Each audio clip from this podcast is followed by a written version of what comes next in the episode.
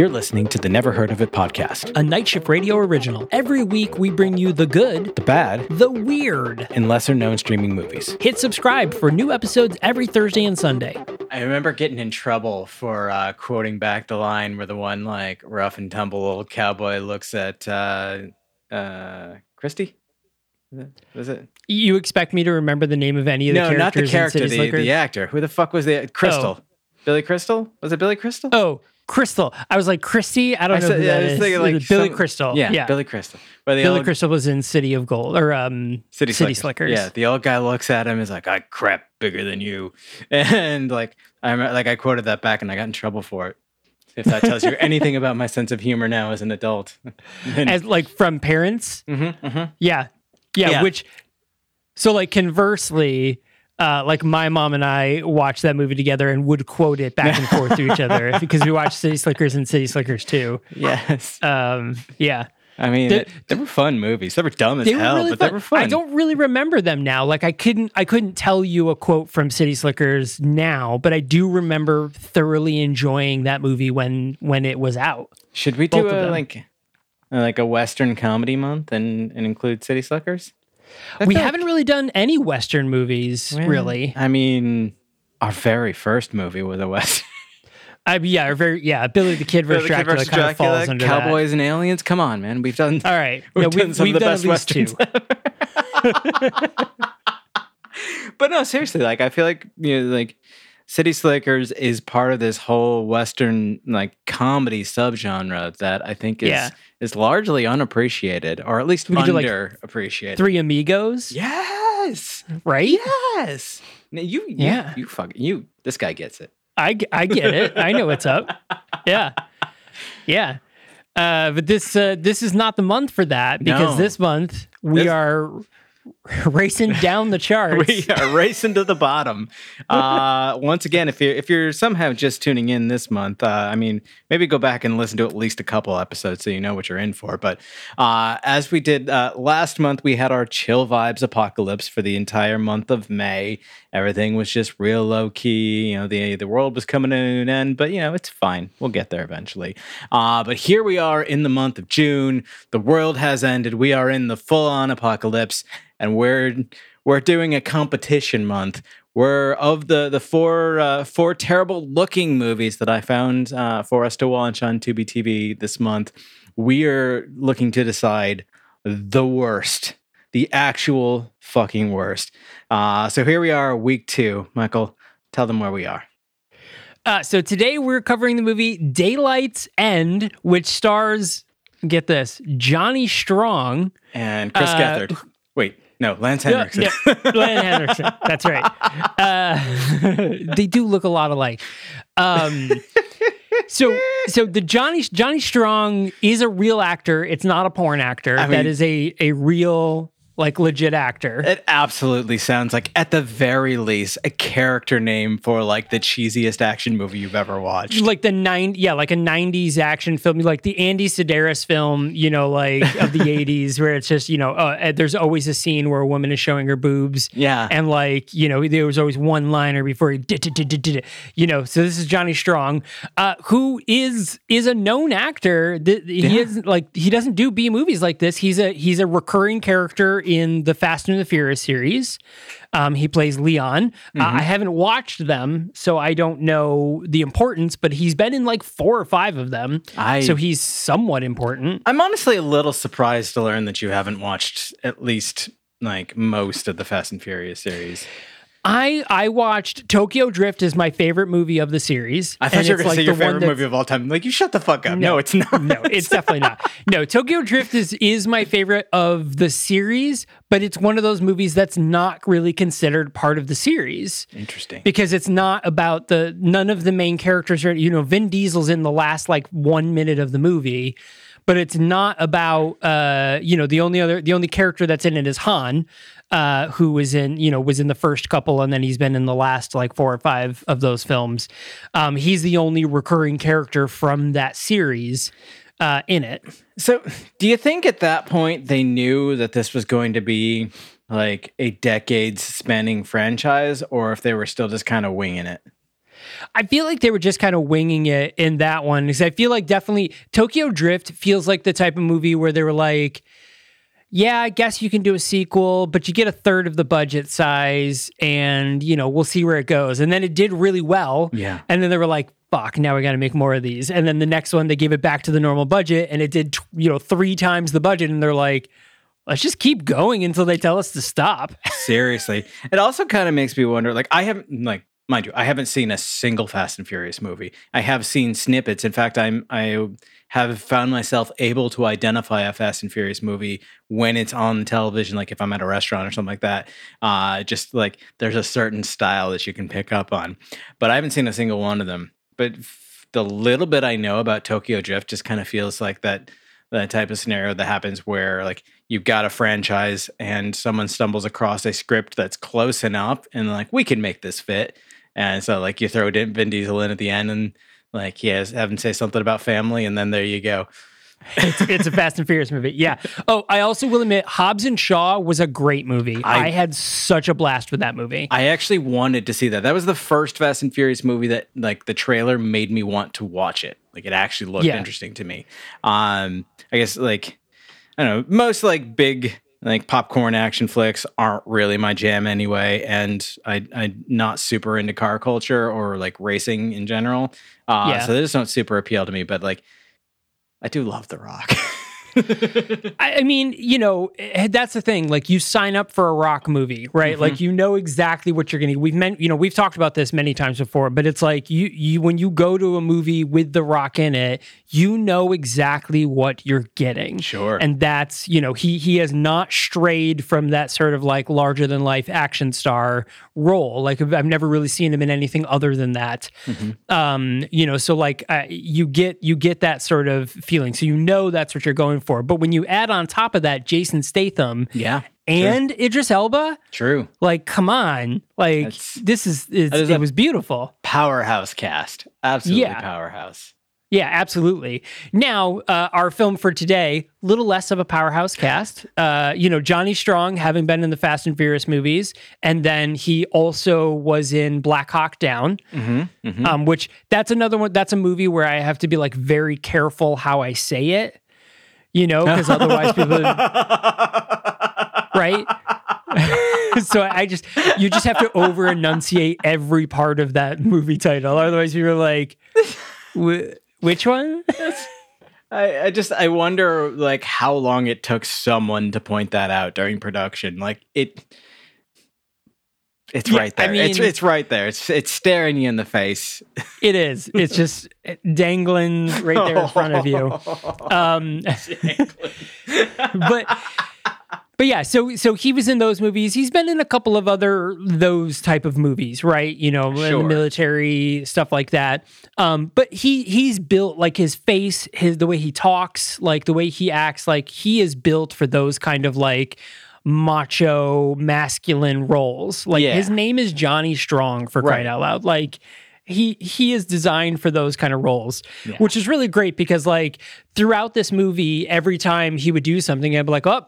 Johnny Strong Yeah. coming in to save the day. You know, like it was just great to, to call him that, even though that's not what his uh, his character's name in the movie. His character's name is Rourke. Is that, a, Uh, is that his first name or last name? Just It- smoldering look. It it just doesn't matter. yeah. The character asks him that. Is that your first name or last name? And he just he just smolders. Never And says a word. And like I just expected to be like, no, but like really is like that's a that's an like you answer that wasn't rhetorical. So like you just- have to answer that question. we're just we're just not talking on this car ride then? Like you Right. just killed a bunch of dudes, saved my life, and we're just we're not gonna have a conversation. All right. All right, Yeah, whatever. I guess I'll shut the fuck up cool. because I'm a I'm a stupid dumbass. yeah, right, right. Uh, you know, let let's get right into it. So, hello and welcome to the Never Heard of It podcast. I'm your host, Michael Fight. And I am Sabrina Buckets. Yes, you are. Yes. Uh, so today's movie, as we mentioned, is called Daylight's End. It's currently streaming on Tubi TV in America as of time of recording this uh, episode. Uh, and here's the official IMDb description of this movie. Years after a mysterious plague has turned most of humanity into blood hungry creatures, a vengeful drifter takes up with a group of survivors in an abandoned police station. Okay, so a couple things about that. One, that's one of the most badass movie descriptions I've ever heard. Just like if you distill that to its raw form, like that's that's the best movie ever made. Um, I'm sorry, Right. second best after Zombie Strippers. Um, Of course. I mean that was that was, you know, understandable. but the second thing uh, is I did I intentionally started out to look for zombie films as I you know as I said last week that was what I was what I was wanting to do but I saw this one and it looked too good it looked like I just I want to watch this and read that description and I was like is it zombies or is it vampires uh, and we can talk a little bit uh, at some point if we if we choose to about why I think it doesn't necessarily matter. Uh, but I was trying to keep it to just zombie movies, so I was digging through like any and all like the reviews or uh, anything else that I could find, and I saw enough references to the word zombie, and I was like, okay, this is fine. But as I was like the first like five minutes of the film, I was like. Fuck, is this vampires? So, I mean, this is one of those things where if if you were to ask me, is this a zombie movie or a vampire movie? I would say yes. Yes, exactly. And yes. so, I mean, let, let's cover that for a second because you know, we what what is a zombie movie? We've we've asked this question before, uh, but the the brief NHOIT recap. What do you consider a zombie movie? So I would say zombie movies are um, that the virus spreads via bite, brainless killers, whether slow or fast, and only a headshot kills them. Okay. This is this is the the three zombie rules. Now the problem is is that also is very close to vampire uh, Yes.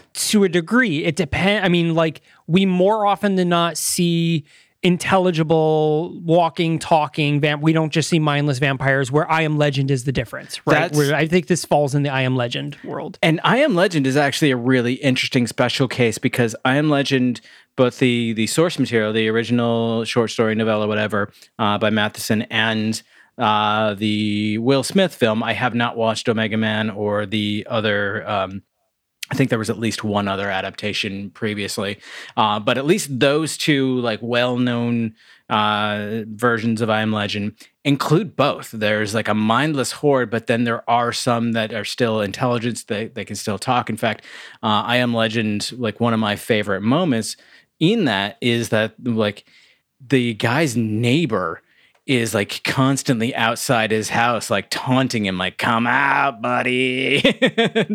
And Yeah. I, I loved that.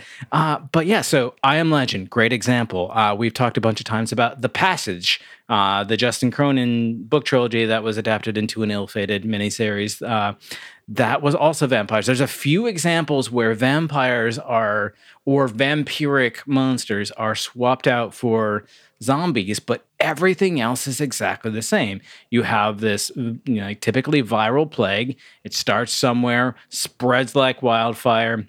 Most of humanity uh, is either killed or turned within the first, you know, days, weeks, months, whatever. And then you have a group of survivors that are trying to either just stay alive or actively fight back. You have, you know, one of two camps there. And then, you know, for for good measure, throw in some shitty humans who don't care who they hurt and they just they kill anyone and everyone, monsters and humans alike. Uh, and to that regard, that version of vampire mythology I consider like I just count it as zombie movies. They're basically the same thing. It's just you're replacing one monster name and a little bit of like what drives them for another. Uh, but the rules essentially stay the same.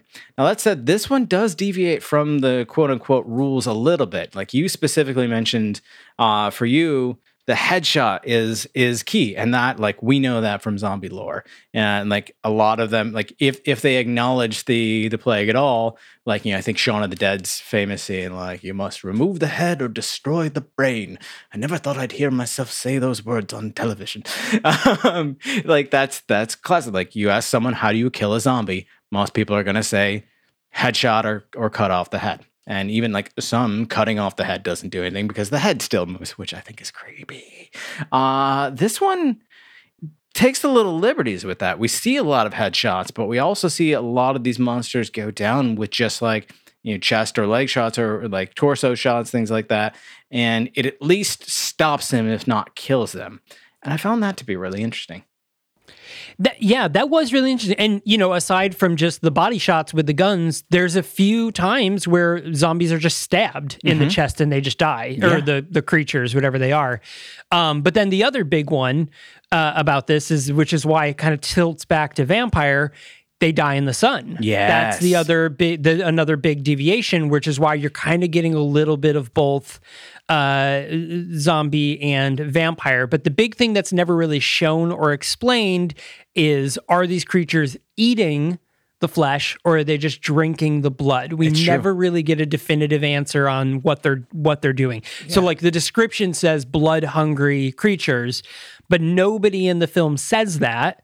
Nobody says they're after our blood. They just say like they specifically say like I don't want to be eaten by one of those creatures. Yeah. So we don't really get a definitive answer if it's just blood. Yeah, and like we only really like see the creatures quote unquote feeding a couple of times. Like there's like once or twice where one of the characters will stumble across one in progress of feeding, and it's just that moment of like you hear the kind of like wet noises, and then they look up, ah, blood all over their face. But like we don't see them actively consuming, so that I think is the biggest thing that sets this uh, apart from what we would consider a traditional zombie movie is that there's none of that like there's there's plenty of blood and gore and violence but there's none of that like people just being torn apart and like entrails being munched on or like uh, someone saving a leg for a snack for later you know things like that we don't see any of that um and then as you said add in the the element of sunlight which makes it made for one of the the coolest intro scenes to one of these movies that I think we've seen in a long time. Because our our main character Rourke pulls up in his badass armored muscle car uh, to this like gas station in the middle of nowhere, this you know Dust Bowl town, and he hears a commotion inside an old like freezer chest, and immediately reacts to like make sure it's locked shut and I'm like, okay, well, there's there's a monster in there. He's he's not going to let it out. Someone like maybe someone got shoved in there and died. They turned. You know, it's it's going to be one of those where like no matter how you die, you turn sort of stories. Uh, but then he ties it like a chain to it and drags it with his car. It's like, what what are we doing here? What are we doing? Turns out he then let it out into the sunshine and it just like the visceral scream. Let me tell you, I was not prepared for how loud the volume was on, on my headphones. yeah, I mean that was a really interesting opening, and obviously that opening served to show that the zom that these creatures, we'll just say creatures, are you know are, are adverse to sunlight. Um, so that that was like your here's your you know here's your monster version. This is what you're what we're looking for. yeah. um, which I thought was really interesting. And it was, you know, as soon as that happened, I was like, oh, are they vampires? You know, I like wasn't sure at that point, but uh, I I do think it's it's a it's a pretty healthy mixture of of each. Yeah. Um, and the one thing we see in this is something that we also see in vampire hordes is there is an alpha Yes. um, which is something more often found in uh, vampires. And I Am Legend's another great example where there's the alpha vampire. Um, that this these uh, this film had the alpha, um, but there's a lot of confusion, which we'll talk about a little later in in the episode about the alpha and how it relates to Rourke, Yeah. because it said it like say something, but then he says something that kind of contradicts it, and so I, I want to like talk about it because it was very confusing. Yeah, and it, it is worth noting that that concept of like a particular like a leader or cast or a particularly smart uh, zombie or whatnot does sometimes pop up in zombie lore, uh, and I specifically think it's worth mentioning because um, there's a, a tie-in to a, a fairly recent and well-known zombie story, Army of the Dead. Uh, the actor who plays the character of Sam, Chelsea Edmundson, was in Army of the Dead as one of the um, I think, yeah, it was one of the zombies. She's the bride that gets killed uh, in the epic casino scene. Uh, and of course, that movie, fam- well, maybe not famously, I don't know, to me, famously had uh, a variety of different types of, of uh, zombie creatures. Uh, so just just interesting there. But yeah, you're right. That is something that we don't typically see in a zombie film. Yeah, which was uh, which was pretty interesting. But uh, so you know, we mentioned that the you know how the movie starts. Rourke pulls up to the uh, the gas station. You know, uh, burns the zombie, and then hightails it out of there. Uh, something worth noting: um, nobody says anything in this movie until the 11 minute mark, Yeah. and that is only Rourke saying shit, and then it's another two minutes before another like an actual conversation, like actual dialogue starts, And which I thought was really interesting. Yeah, I really liked that because it, it created a lot more like tension and like this sense of a world that's gone to hell. And like, you know, we we get the feeling for a while that Rourke could be the only one left alive. Uh, and I love when a when a film does that successfully, when it just it sits in the silence with the main character for as long as they can. Yeah, the other th- the thing that got me though, or the thing that bothered me about this is that there are two opening credit sequences, and neither of them are the same. Oh, So when the movie first begins, they start listing off the all the actors' names and all that stuff while he's driving Yep, and, yep, and yep, stuff yep. like that. And then the the gas station scene happens, and then we go into another different uh, credit scene uh, where it's listing like the other actors, director of photography, director, that sort of thing. It was really weird how they like bridged. What and sorry, wasn't it uh, just one of them specifically that also does the kind of like montage that's supposed to show us like the the end of the world happening and then like this is like this is how we got here, which a lot of movies will do to greater or lesser success. Yeah, I mean, uh, the most recent Godzilla uh, movie did a really good job of that. Yeah. showing like the atomic bomb testing and, and like all the classified documents about Godzilla. Mm-hmm. That did a really good job of like kind of clearing up origin story things, so they didn't have to go into that. And I Um, I do like that, especially if it's if it's a character we've seen a bunch, like Godzilla, or like when the the um, much reviled uh, Hulk movie uh, that apparently is not part of the MCU canon, but I still think should be, and I know that's a hot take. Uh, you know, we've seen that character's origin plenty of times, but they just did a, a really good montage during the uh, the opening credits. Uh, they, I've seen that done really successfully. I don't think that this one was as successful because it really just felt like a bunch of stock footage of like bad things happening. It didn't really feel like it gave us story. Uh, and I think that that's going to be probably my biggest complaint throughout this whole film is that while while I don't believe the film was badly made, I think they just left a lot on the table that like could have given us more more details, more background. What was the plague? Do we know anything about it? How long? Well, we know it's been roughly three years. We we do find that out, um, but we don't we don't really ever learn the rules. And I feel like that's that's another like stock trope of most zombie films, uh, whether it be like Zombieland where they're explicit about it, or other ones where it just kind of comes up you typically learn the rules of these creatures, and we don't. We really don't in this, other than they don't do day- daylight. Yeah, that that was another thing that you know, and and the other thing about that is that it specifically came up in conversation. Mm-hmm. Um, Sam, who Rourke uh, ends up saving from a group of marauders, Mm-hmm. um, he ends up saving her, and she's like, "Yo, I, I'm with a large group. We've got shelter. We can give you food, ammo. Like, bring me back to that place. We'll hook you up." Um, and you know, at one point, she says to him, like you know, how do you think this all started? Like, did, you know, have you heard anything about that? And he was like, well, it doesn't matter. And I was like, it matters to me. It- yeah. like, tell me something. Just say, like, I don't know, it started in a lab.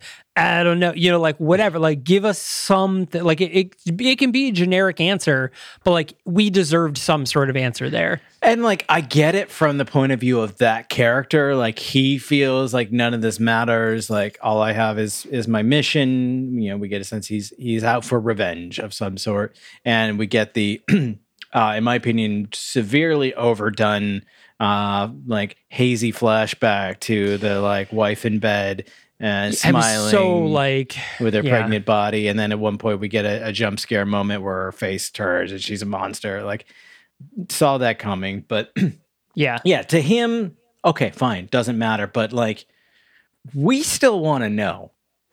Yeah, yeah. And the, the other frustrating thing, you know, and uh, you know, aside from it being incredibly cliche, you know, uh, is the frustrating thing about the, his whole wife thing, and I don't. Here's the thing: I kind of feel like I'm very torn on it though.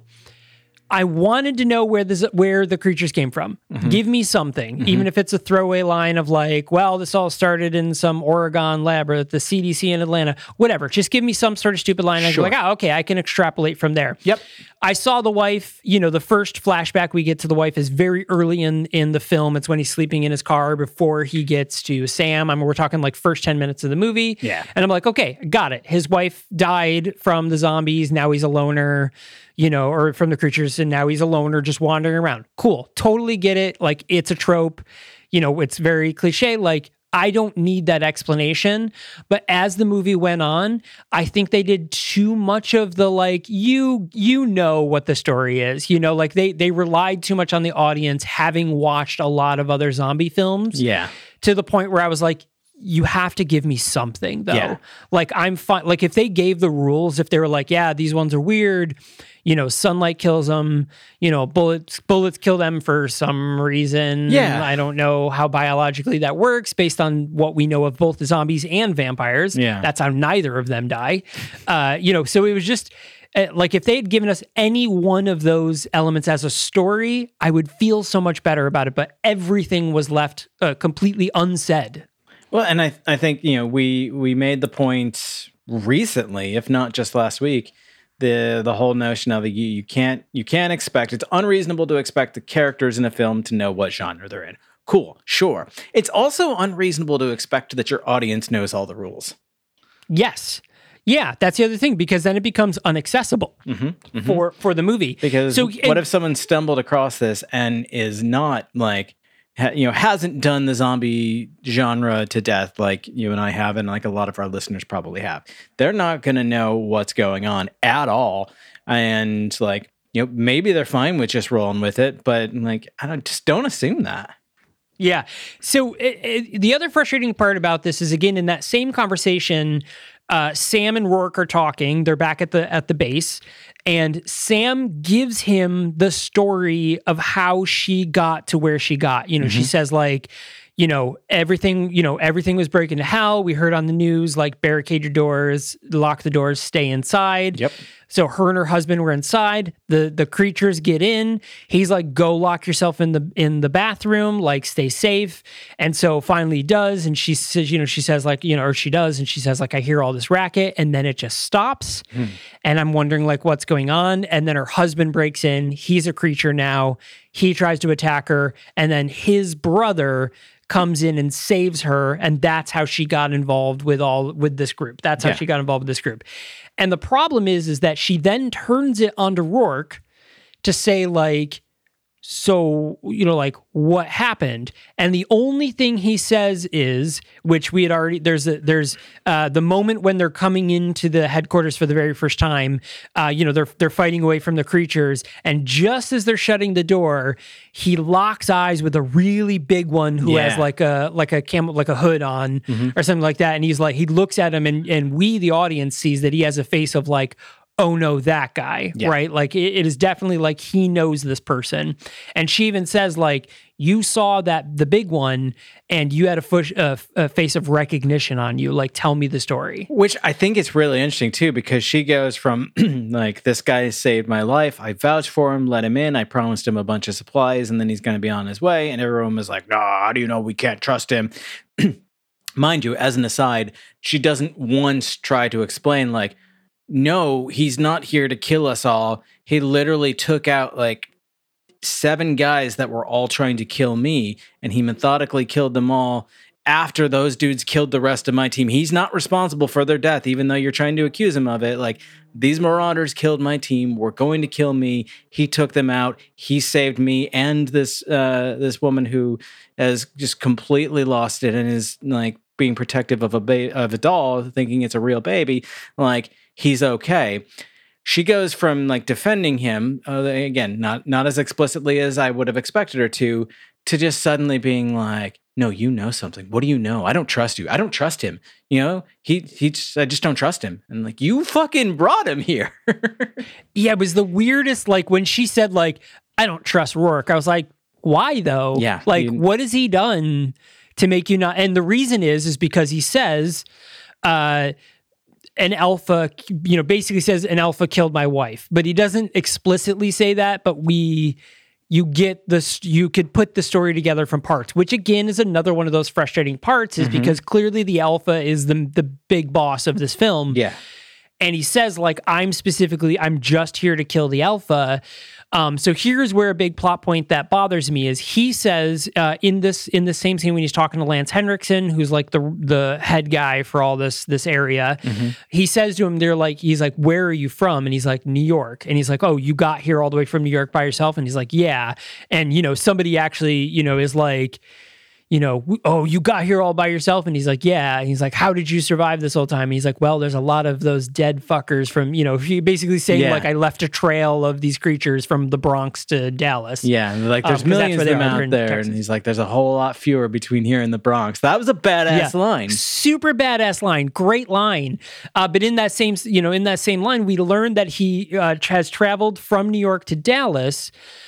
But then when he's talking to to Sam, the implication is is that this specific alpha in Texas is the one responsible for his wife. And they Yeah. even say like the alpha's after you specifically. Mm-hmm. Like it very they very much make it seem and we learn that the alpha is in fact after Rourke but logistically how And it, it is also heavily implied, although I don't think ever actually stated, that there are others of this like alpha class vampire, zombie creature, whatever out there. We only ever see this one.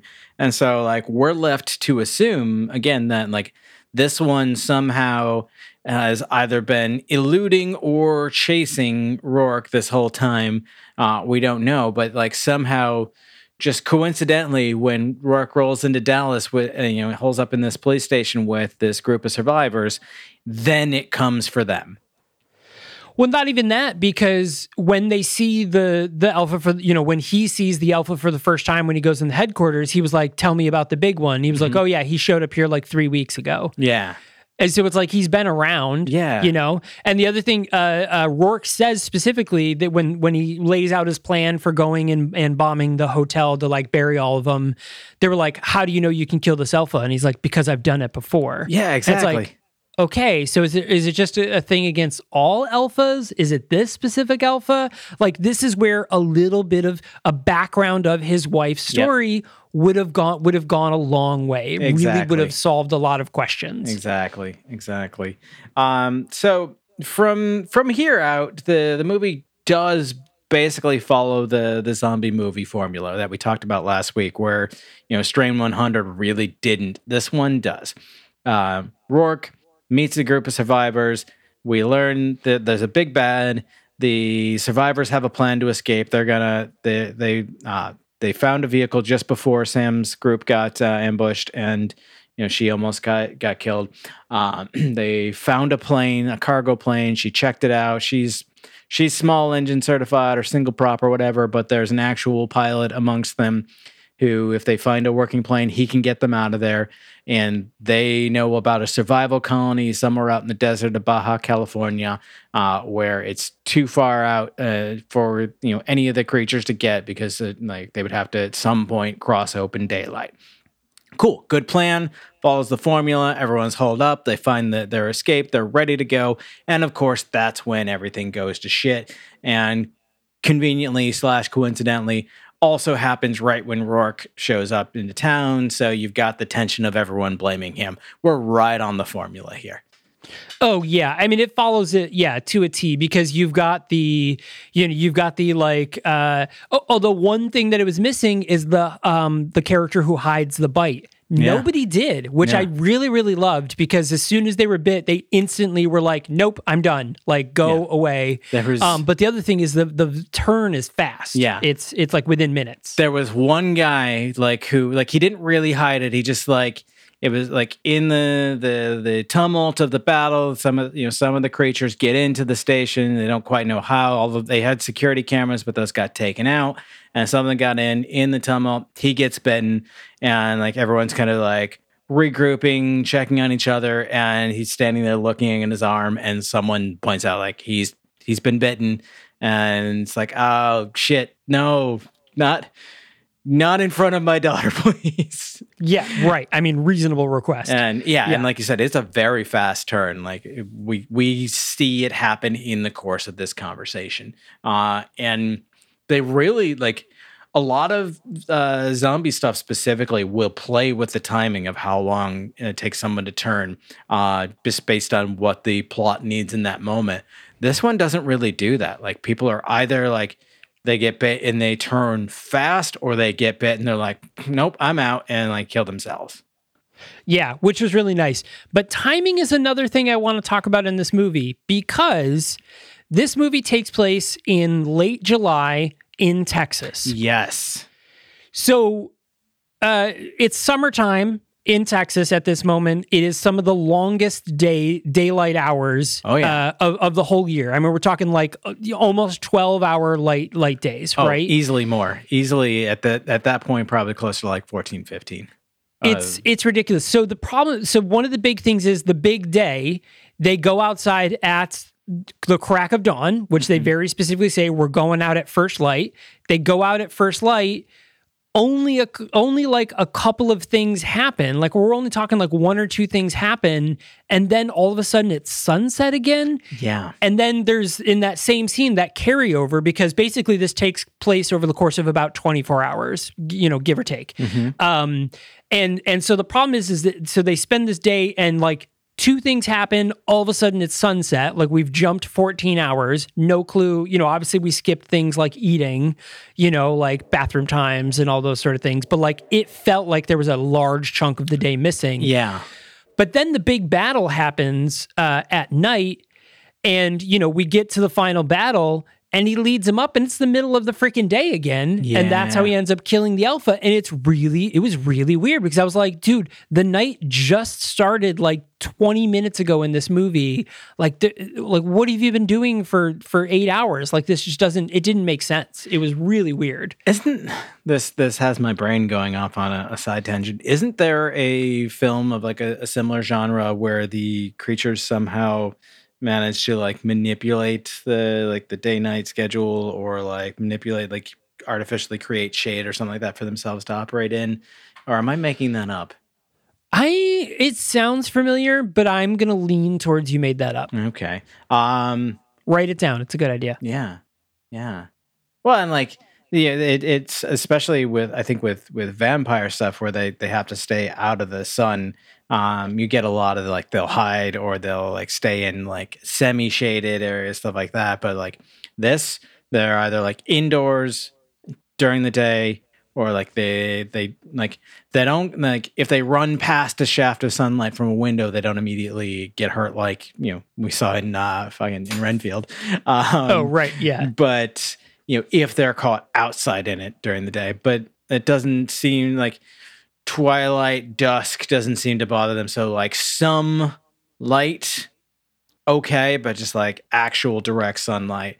Uh but yeah there there was the the days were not timed properly Yeah, and and the other thing, you know, and I'm sure this was a matter of budget, uh, you know, because this is this is definitely a lower budget film, um, you know, but I would say this is probably, uh, oh yeah, the budget was two million dollars.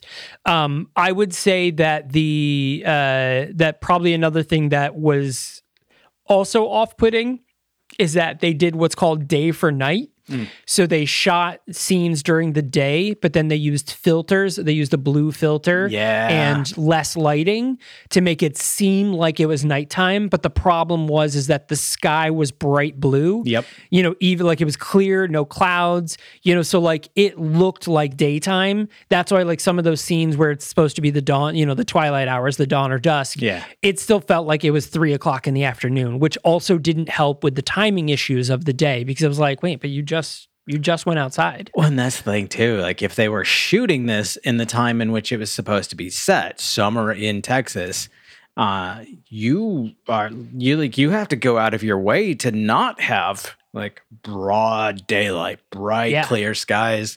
Uh, it like it's just there for most of the day. So, like, yeah, they they I guess they would kind of have to do that because there's almost not enough nighttime to really get good night shooting in.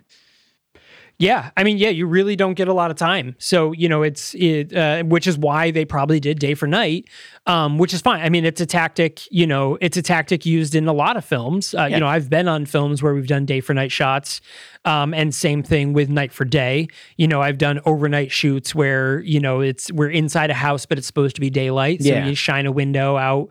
Uh, you know, we shine a giant light from inside the the room, you know, outside the house in through a window to make Sure. it look like uh, day. Uh, one of the films that just came out recently on video on demand, Sid is Dead. Um, most of the scenes that take place, uh, well, not most, but a lot of the scenes that take place inside Sid's house were shot at night. Um, just because that's just how it worked, and so we had giant lights outside uh, shooting in it- um, to make it seem like day. you got a decent lighting person and an audience that's more paying attention to the story and less to the details like we would, it's fine. It works. Yeah, it totally. Yeah.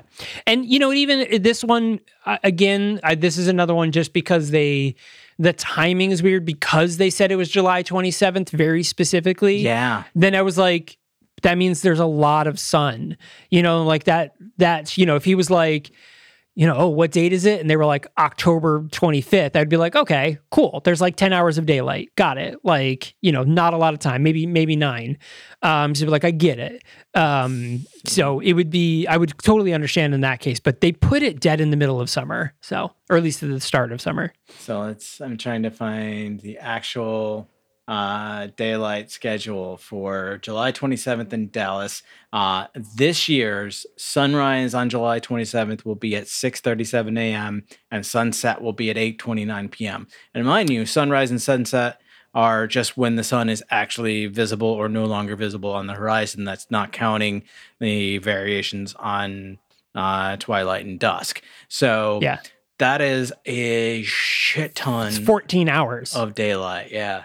Yeah. That's a lot of time to do the one task they had to do.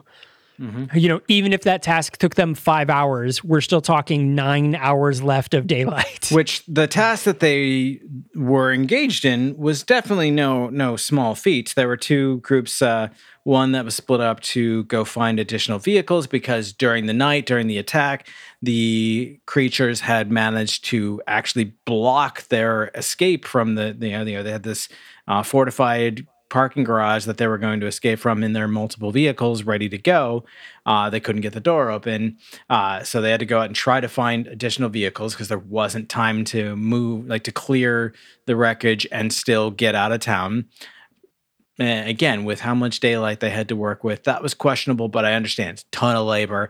Uh, somehow the creatures were able to do it in a night. But they correctly pointed out that if you if we only get this half done, they're just going to redo it tonight.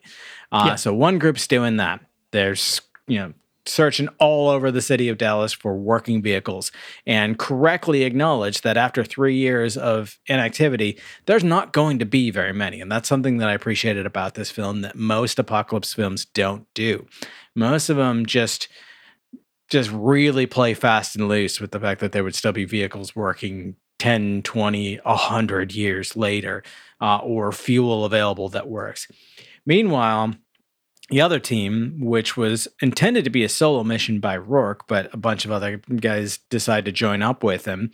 Uh, you know, of course, as we know as viewers, signing their own death warrants uh, to go and infiltrate the nest with the intent of taking out uh, the specifically taking out the alpha, but uh, basically like blowing it up and like killing as many of them as possible, collapsing the building if possible, and preventing them from coming after the humans as they escape. So, two groups, big tasks, a lot of work to do, but none of which should have taken the entire fucking day. And mind you, the airfield that they're trying to reach is 90 miles away. Uh, if the roads are obscured and you've got to drive slowly, we're talking a few hour drive. If they have clear open highway getting out of the city because the apocalypse happened quickly enough to like not have like massive traffic jams and stuff, you could do that in an hour and a half. So like it's not like they have to like do an all day trek like they've got to get everyone together and walk it. Like all they need to do is be able to just have a clear path and get the hell out. But they're like, we don't we won't have time if we don't go right now. I'm like, why though? yeah, and that's That's the thing. I'm yeah. like, the, if if there is some sort of like blockage or something like that that is established that like it's going to be a difficult trip, cool. Say that. Because Yeah. just saying like we're not gonna have time, fucking why? Explain your Right. work. Yeah, yeah, yeah, yeah. Show show your work, Show right? your work. that's that's exactly yeah. That was that was another issue with this because you know that again is like the, where they're playing very fast and loose with time. Mm-hmm. Um, you know, because it was like, well, what have you been doing all day? Like, how did it take you nine hours to find, you know, to find vehicles? Like maybe, but like say that you know, be like, we've been searching for eight hours. You know, like something just to give me an, a sense of time. And they only found two, including a fucking like Hyundai Sonata from like 2002 or something. yeah, it was a Hyundai Impala, Oh. actually. Yeah. uh, yeah, you know, and that's and then and then they find a giant school bus, basically a military school bus, Yeah. um, uh, that they end up, you know, that they're going to end up using. Um, but just as that bus pulls up, all the zombies come in, and that's where we have the scene where the zombies invade HQ. You know, the the giant last battle finally ensues. You know, but the thing about this movie is that we don't get an ending really no. because Rourke kills the alpha and but then what happens? Nothing. We Yeah. don't know. Do they make it to the airbase? Does he even go with anybody? Do just the, the people go? Like Yeah, I mean the What happens? The implication is that Rourke has done what he what he came to do and is just going to move on. I guess maybe continuing to hunt alphas because he's not going to be satisfied until he's he's killed them all. But he doesn't say that. He just uh like he's just like I'm not going with you, um, and he kind of designates Sam uh, to you know to continue leading the the people to safety. So presumably she's in charge now because Rourke has the authority to do that. because some random dude Yeah. said so. Uh, which I don't necessarily have a problem with the character of Sam being set up to be uh, a, a, a, a leader of this group, except that she was so kind of like wooden and timid. And I don't know if that's writing or delivery or both, but like wasn't really the like take charge kind of badass leader that you would expect uh, from this character specifically. Uh, but yeah, presumably they just they they part ways and they go. The one thing I did appreciate is that they didn't shoehorn a fucking romance story into it. Yep. I, you know what? As soon as he rescued her in the beginning of the movie, like the first 12 minutes of the movie, and he rescued her and then he came down to her, I was like, gotcha, love interest. Here Yep. we go. But he never even, not even like a wink of it, like Yeah. nothing. Because as soon as he gets to headquarters, she's like, I don't trust this motherfucker. Yep. And then they don't really share scenes with each other for the rest of the movie Like- because he goes off to the to the thing um, to to go kill the alpha zombie. They don't even actually talk until the very end of the movie where he's like, "Nope, it's you, go." Mm-hmm. It's very. Uh, I, I appreciated it, but it was also very interesting that that was the case. There wasn't really like. Yeah, there wasn't any even hint of it like a will they, won't they. They just will not. Yeah, no, no, they will not. No, they will will. so yeah, uh, we we are left as the audience to assume Rourke continues his quest. Sam and the pilot lead the people to Baja, and we're just supposed to hope that it is actually a safe haven as they hope it is, as they expect it to be, and they continue on. Uh, Rourke is of the opinion, and I think this is part of why he won't go with them, that the no matter how far you go and how much daylight you have between you and them, they will find a way. Uh, which implies that he knows things that they don't. Uh, which again, what aren't you telling us? Yeah, that that is another one of those like any slight hint of Rourke's backstory. I get the mysterious hero type vibe that they were going for because you know Johnny Strong definitely plays that character well. Um, but there is a point where you have to say something, like you have to give us something. That brings up another interesting point that this film chose not to do was tell us anything about Rourke specifically. Not even just Yeah. not not not the the history of the plague, not really what happened to his wife, not why he's he's hunting the alphas, but specifically why is he such a fucking badass? Like, was he like as, as, we've said before? Like, usually it's some sort of like, oh, he's ex he's ex military. He was a cop. In fact, most of the the dudes at the the station were all ex cops. Okay, cool. We have their reasoning. Uh, but was Rourke ex military? Was he ex cop? At one point, he's asked like, were you a cop or a con or whatever? And like, we don't know any of this. I personally choose to believe that he was just like fucking like marketing or something like that. He was like just random regular dude and like saw his wife killed and went like full John Wick on the entire country. Um, that's right. That's that what I cool choose story. to believe that like yeah. he never had a, a goddamn second of training, no idea what he was doing until like he first picked up a gun and like just plowed his way across the, the country through through vampire zombies, uh, leaving a, a, bloody trail in his wake. That's that's my personal headcanon for this film. From, from the Bronx to Dallas, this accountant is going to be counting bodies. it's like that's a story I want. I want. That, I would like, watch that regular asshole who just has to figure it out and like becomes the ultimate badass and everyone assumes that they're like military or like you know special forces or something like that and he's just like no i i ran a bakery. Yes yeah. isn't that the isn't that the plot of that film nobody or mr nobody? Uh, uh and nobody with bob odenkirk. Oh maybe i don't know. Uh, yeah.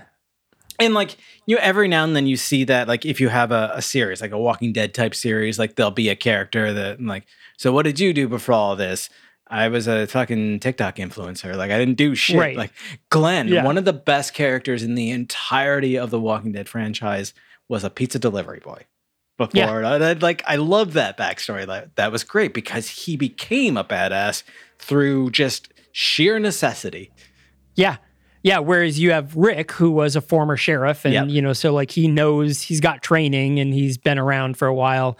Yeah, because that you know that's always you know Army of Dead is another great example where they're all ex-military. Yeah, you know, people. We had that one film where it was all ex-military.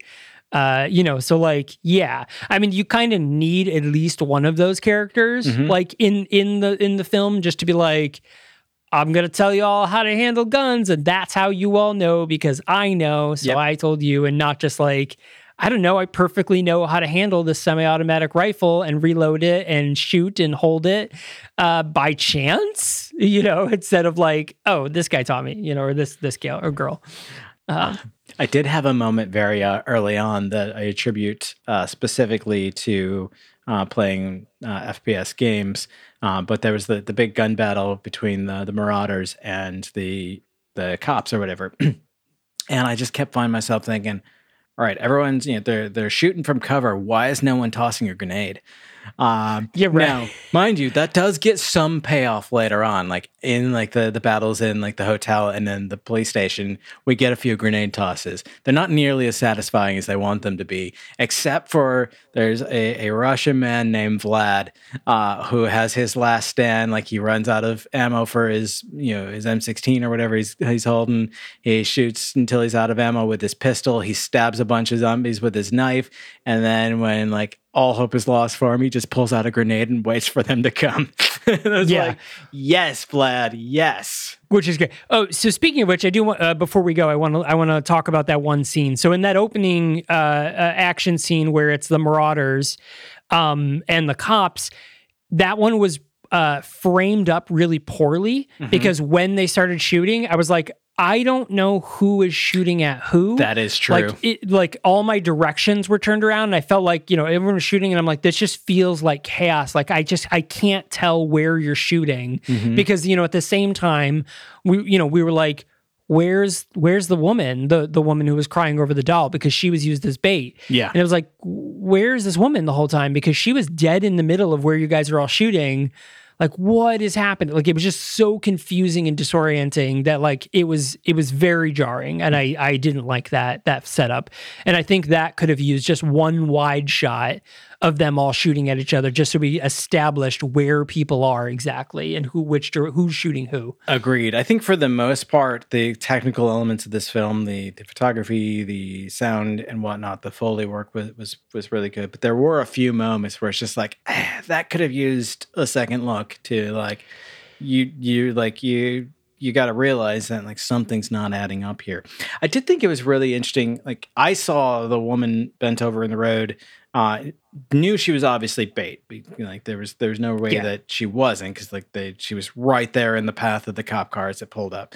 Um, yeah, and it was sunlight, so she wasn't a creature. So but like, that was the thing. Like, yeah. uh, it it was really unclear at first, in a good way, I think, uh, Yeah. whether she was somehow like bait for the creatures, uh, as we see sometimes with you know a, a creature who like is a, a mutation that can withstand the sun, sunlight, or like has been put in place like by the creatures to attract more people, uh, or as we learn, bait used by a group of humans. Uh, and I thought that that was really interesting. Um, I don't know if I would have had a preference on on how that goes, uh, but I think that the character uh, was basically wasted after that. She had like 30 seconds of screen time after this scene and was completely unimportant to the plot.